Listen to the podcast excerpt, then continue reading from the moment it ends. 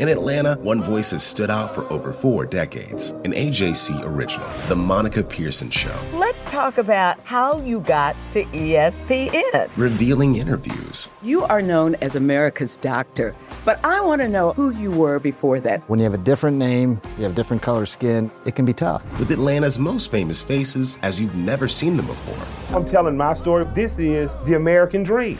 The Monica Pearson Show, streaming now on AJC.com. Hip-hop is a product of black people. It's a product of black song and celebration. The Atlanta Journal-Constitution presents. Hip-hop's most pulled elements are pulled from the South. A Southern hip-hop story. We always go back to that moment of the Source Awards. Everybody wants your rhythm, but they don't want your blues. The biggest names in hip-hop. Atlanta is still the mecca for hip-hop. 50 years. No one can deny one film. The power of the South now. The South got something to say. Streaming now at AJC.com/hip-hop. It's a day of reckoning in Georgia. What a great night to be a Georgian, everybody. Welcome to Political Georgia from the Atlanta Journal-Constitution, the podcast we want you to depend on for the most on-the-ground coverage of the 2022 election. I'm your host, Greg Bluestein, along with your other host, Patricia Murphy, and we are two of the very tired political insiders here at the Atlanta Journal-Constitution. A reminder, if you're listening to us for the first time, please follow us on Apple, Spotify, or wherever you get your podcast. And Patricia, I am still here at Governor Brian Kemp's election primary night victory party at the College Football Hall of Fame in downtown Atlanta. And I know you just got back from David Perdue's election non-victory party out in Atlanta suburbs. It's been a very long night, but we're going to be here to bring you the headlines. Yeah, absolutely. I mean, Brian Kemp had a very different event than David Perdue from top to bottom. David Perdue was out in a kind of a sad Sheraton on the perimeter instead of the College Football Hall of Fame. It was a very small room. It was about the size of maybe a large kitchen, maybe a classroom, not a huge event facility. I think they understood the direction this was going in, but it was an early night, and I think it was even much earlier than a number of Purdue supporters expected, and I think they expected more of a fight because they still have a lot of fight left in them, so we can talk about that. Well, Brian Kemp supporters expected an early night as well, but they expect an early night to go their way, and they got it. I mean, there was no hint of any uncertainty, anything like that, from any of Governor Kemp's allies throughout the day. David Perdue's top advisors, I don't know if they did this with you, but they stopped kind of pushing their narrative on me. That to me was a signal that they just realized that this thing was this goose was cooked, and it was a thorough demolition.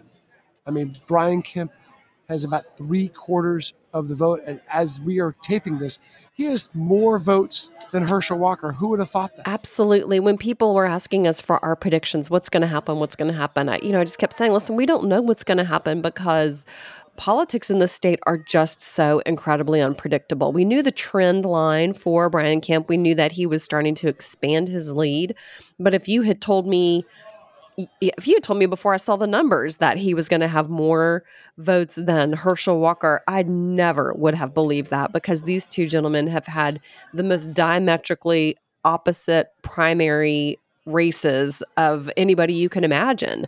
One had a number of debates. Herschel Walker did no debates. Brian Kemp had a huge primary challenge and a massive attack machine coming at him from Donald Trump. Herschel Walker had none of that. And yet, here is Brian Kemp coming out of this primary almost stronger than he started. I mean, to me, it's just a real feat. I actually have written a column that I've written coming out of the election is looking at this new path that Brian Kemp seems to be forging for other Republicans, how to be a conservative, how to also win over Trump supporters, even when you are not 100% aligned with Donald Trump. We have not really seen a Republican do that successfully in America quite yet. And so he could be the first of his breed and putting together a blueprint in the process. And look, there's an argument to be made that this made Brian Kemp a stronger candidate, right? And this was not some squeaky, eke through victory. This was a thorough mandate. And to many voters, in contrast with David Perdue's far right plunge, and we can talk a little bit more about that, because in the final days of his campaign, David Perdue really shattered any sort of image of him as a mainstream corporate executive. You know, the high-principled candidate he had been in 2014 to many Republican voters. Instead, in his final hours, he spars with reporters. He says the polls that showed him trailing Kemp by 30 points were full of crap. He suggests that he wouldn't accept the election results, and he makes a racist comment about Stacey Abrams. These all happened in the final hours of David Perdue's campaign. We did hear a different version of David Perdue when he conceded to Governor Kemp. Let's listen to that audio. Here's the bottom line. We trust the people in Georgia, and we did it knowing that we were going up against an incumbent governor. And, everything I said about Brian Kemp was true, but here's the other thing I said was true. He is a much better choice than Stacey Abrams. And so we are going to get behind our governor.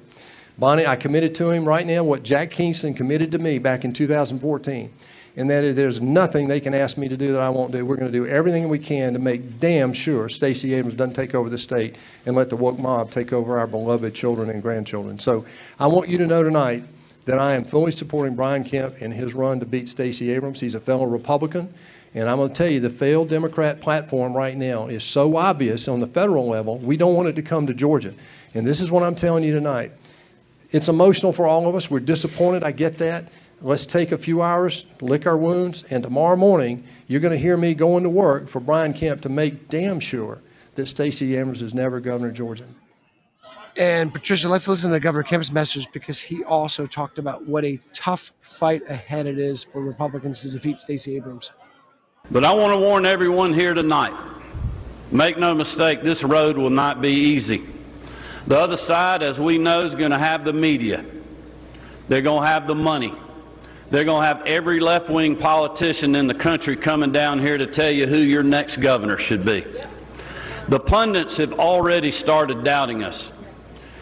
They say Stacey's too tough to beat, for the second time, I might add.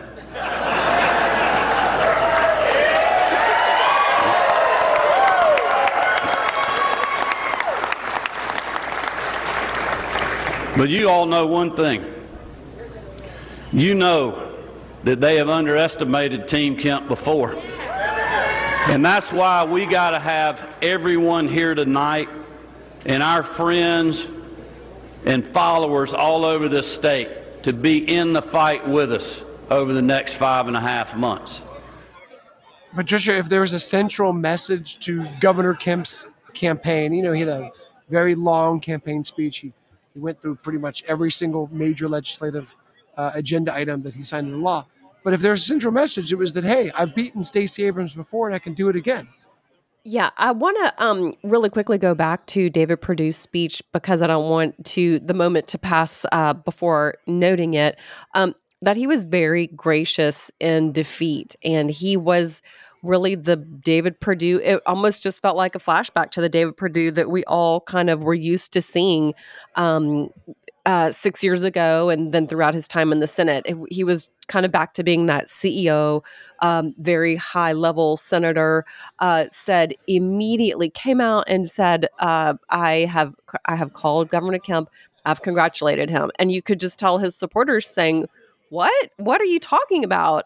Because this was a campaign fueled by grievance, fueled by doubts about the election, fueled by anger. And this was David Perdue turning the page on all of that. And even though Perdue was very quick to concede and be gracious, his supporters in that room really did not feel the same way. But it is so important that Perdue conceded quickly, and Perdue did not say a peep, not a whiff of suspicion about the election results. He didn't go there at all. And I think that's hugely important in this Republican Party. If he had raised any kind of red flags, if he had said, well, I'm not so sure about this, it's been rigged from the start, that would have just continued this campaign of internal destruction. And it is the first step and a really important step for Purdue to take to start to heal all of these wounds for November.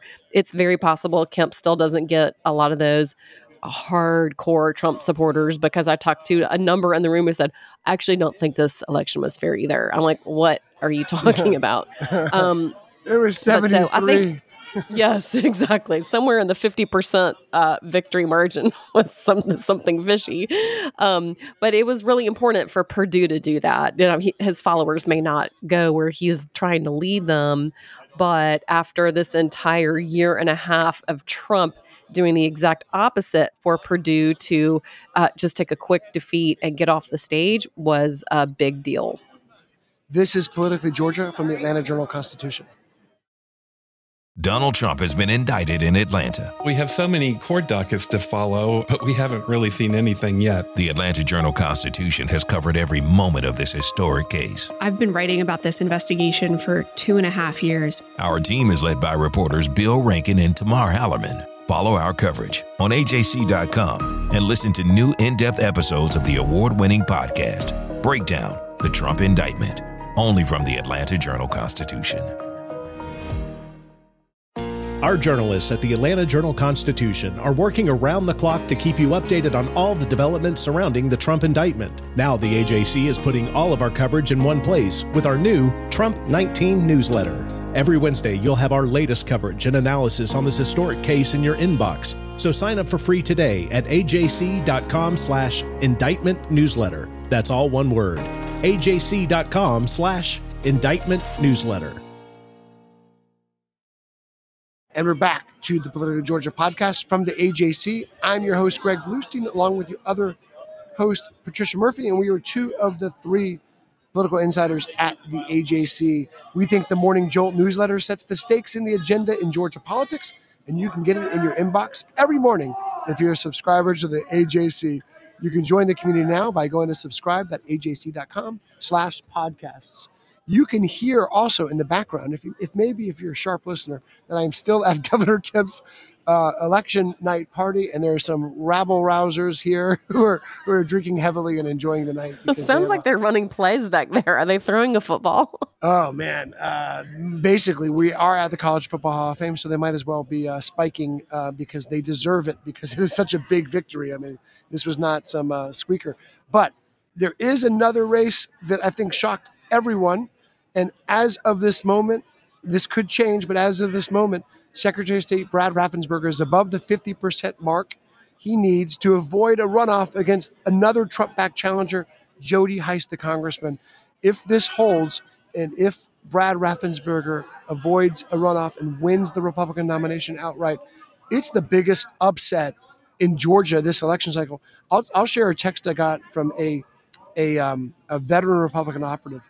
If Brad Raffensperger wins, it might be the greatest comeback I've ever seen. His hard numbers for re-election with Republicans just a year ago was in the teens. Yes. Brad Raffensperger, of course, was the Secretary of State on the receiving end of that infamous Donald Trump phone call to find enough votes to overturn his election defeat. When he refused the former president, he became a pariah to many of his loyalists. But even before that, he had really peeved a lot of senior Republicans with his handling of the coronavirus pandemic and his decision to send absentee ballot applications, request forms, to millions of Georgia voters, which broadly expanded the electorate in the 2020 campaigns. But Patricia, seeing him at the 50%-ish mark, even if he gets forced into runoff, just the fact that he's in the conversation is victory. But now we're looking at a possibility that he wins this outright. And we can't ignore the fact that a significant number of Democrats crossed over and voted. And it didn't really help Kemp, right? He was going to win no matter what. It didn't help Herschel Walker. But it could be one of the determining factors for Secretary of State Brad Raffensperger. Absolutely. I think it is currently a determining factor. It looks like this could be providing the margin, at the very least, to keep him over the 50% threshold, if that's where he ends up being. And talk about a shock. I saw that poll at the beginning of last year. He was at 14%. And this is why no Republican would get within 100 feet of poor Brad Raffensperger. And he had a lot of really high profile clashes with the GOP leadership. So the Georgia legislature went in and basically rewrote his job description because they were so angry with him over his conduct during the pandemic. Now, when I say conduct, it was not anything untoward. However, he took a number of steps independently to push absentee ballot applications out to all Georgia voters, moving the date of the elections around, changing a number of requirements to be voting in Georgia during that pandemic, expanding drop boxes, creating drop boxes, taking a lot of outside money from foundations, including the Chan Zuckerberg Foundation. He didn't, but a number of counties did. All of those just put him on the absolute hit list for his fellow Republicans. And then for him to be doing this well in a Republican primary shows that voters have a different set of priorities than GOP lawmakers and Donald Trump, quite frankly. And so this, to me, is the fissure between Republican voters and Donald Trump. The only thing that this race was about for many voters was about the 2020 election, and that ended up cutting both ways. I think that by focusing so much on 2020 from Donald Trump, that only highlighted Brad Raffensperger's role in refusing to entertain Trump's efforts to overturn the Georgia elections. And a lot of Georgians appreciated that because Donald Trump lost Georgia. So everybody who cast a vote against Donald Trump felt like Brad Raffensperger stood up for their vote and protected their vote. And so I think this race, if he ends up winning without a runoff, or he, to your point, even if he doesn't, if he's still up here flirting with 50%, that is just a turnaround of epic proportions because he has increased his approval among voters by an order of magnitude. A good piece of that was because he also ran a very shrewd campaign. I had a chance to look at a number of the mailers that he's been sending out to GOP voters, both attack ads on Jody Hice saying 0. Guess what? That's the number of bills related to election integrity that Jody Hice ever introduced in his entire time in Congress. And that's accurate. So Jody Hice, as upset as he's been lately, sure didn't do a lot before the election. And then also Brad Raffensperger. And these are multiple 4-piece glossy mailers. There's a lot of money being spent. Also, a lot of very positive bio pieces from Raffensperger, as well as a piece talking about his efforts to make sure that non-citizens cannot vote in Georgia elections. Non-citizens already cannot vote in Georgia elections, but he wanted to see an additional piece of statute in there to prevent that. So he's run quite a shrewd campaign, really under the radar because everybody was so focused on, for example, Herschel Walker, just the sheer celebrity of that situation. Yeah. So it's been fascinating. And on that topic, we should mention that Donald Trump did notch some victories. I mean, Herschel Walker won the nomination, but Herschel Walker might be the only candidate who didn't need Donald Trump's endorsement or anyone's endorsement. I'm not in it for fame. I got there.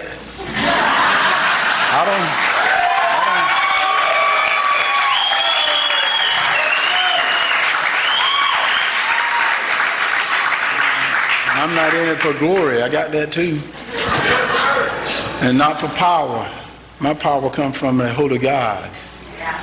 Let's listen to Donald Trump call in to congratulate Herschel Walker. Hello, everybody. I'm very proud of you, Herschel. Hello, Mr. President. I'm very proud of you, Herschel. It's an incredible thing. What a long distance you've come, right? What a long distance. And I'll only be more proud of you after November. Yes. We haven't heard his comments about Brian Kemp's primary victory yet. We might hear those in the next couple of days. But it's clearly, that's the former president congratulating Herschel Walker for his victory.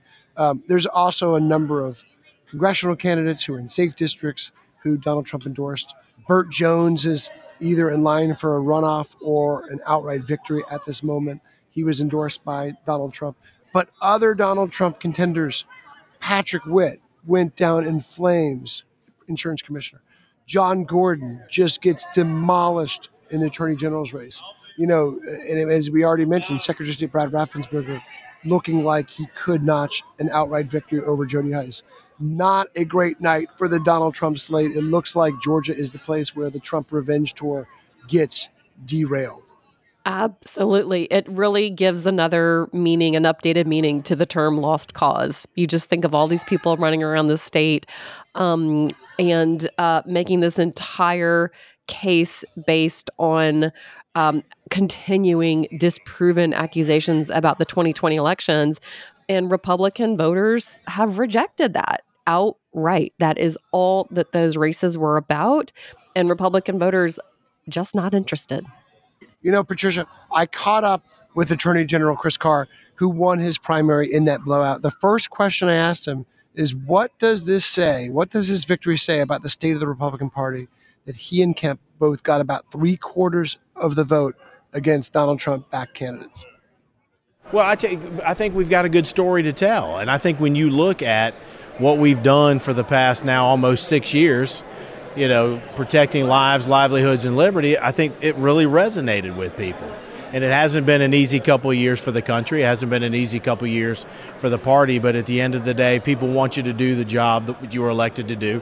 I think that's exactly what we did. What is Trump? You still need the quarter or so of voters who backed your opponent.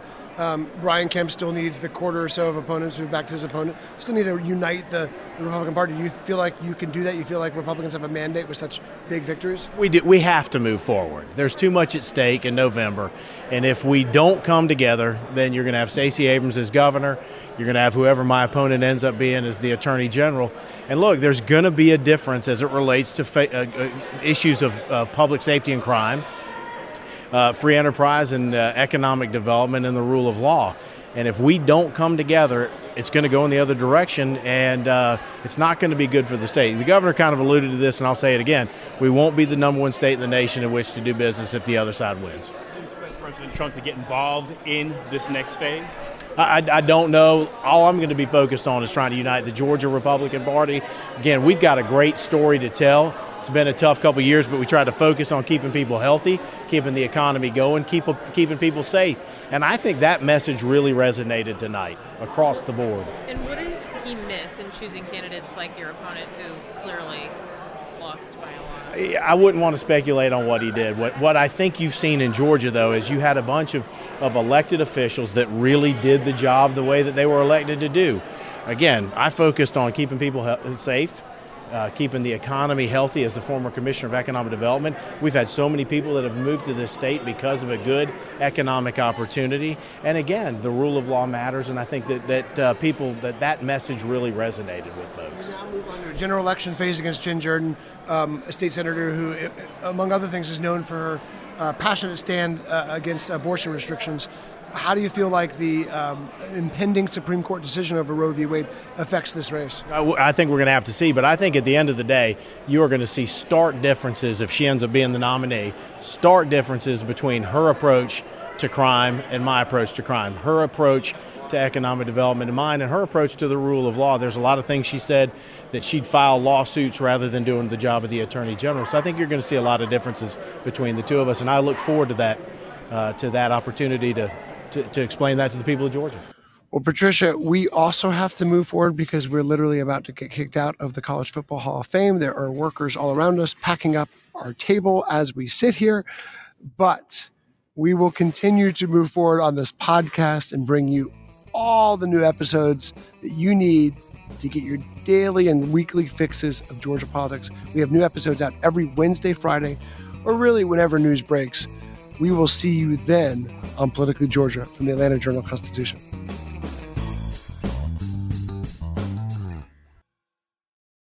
I'm Ernie Suggs, race and culture reporter for the Atlanta Journal-Constitution.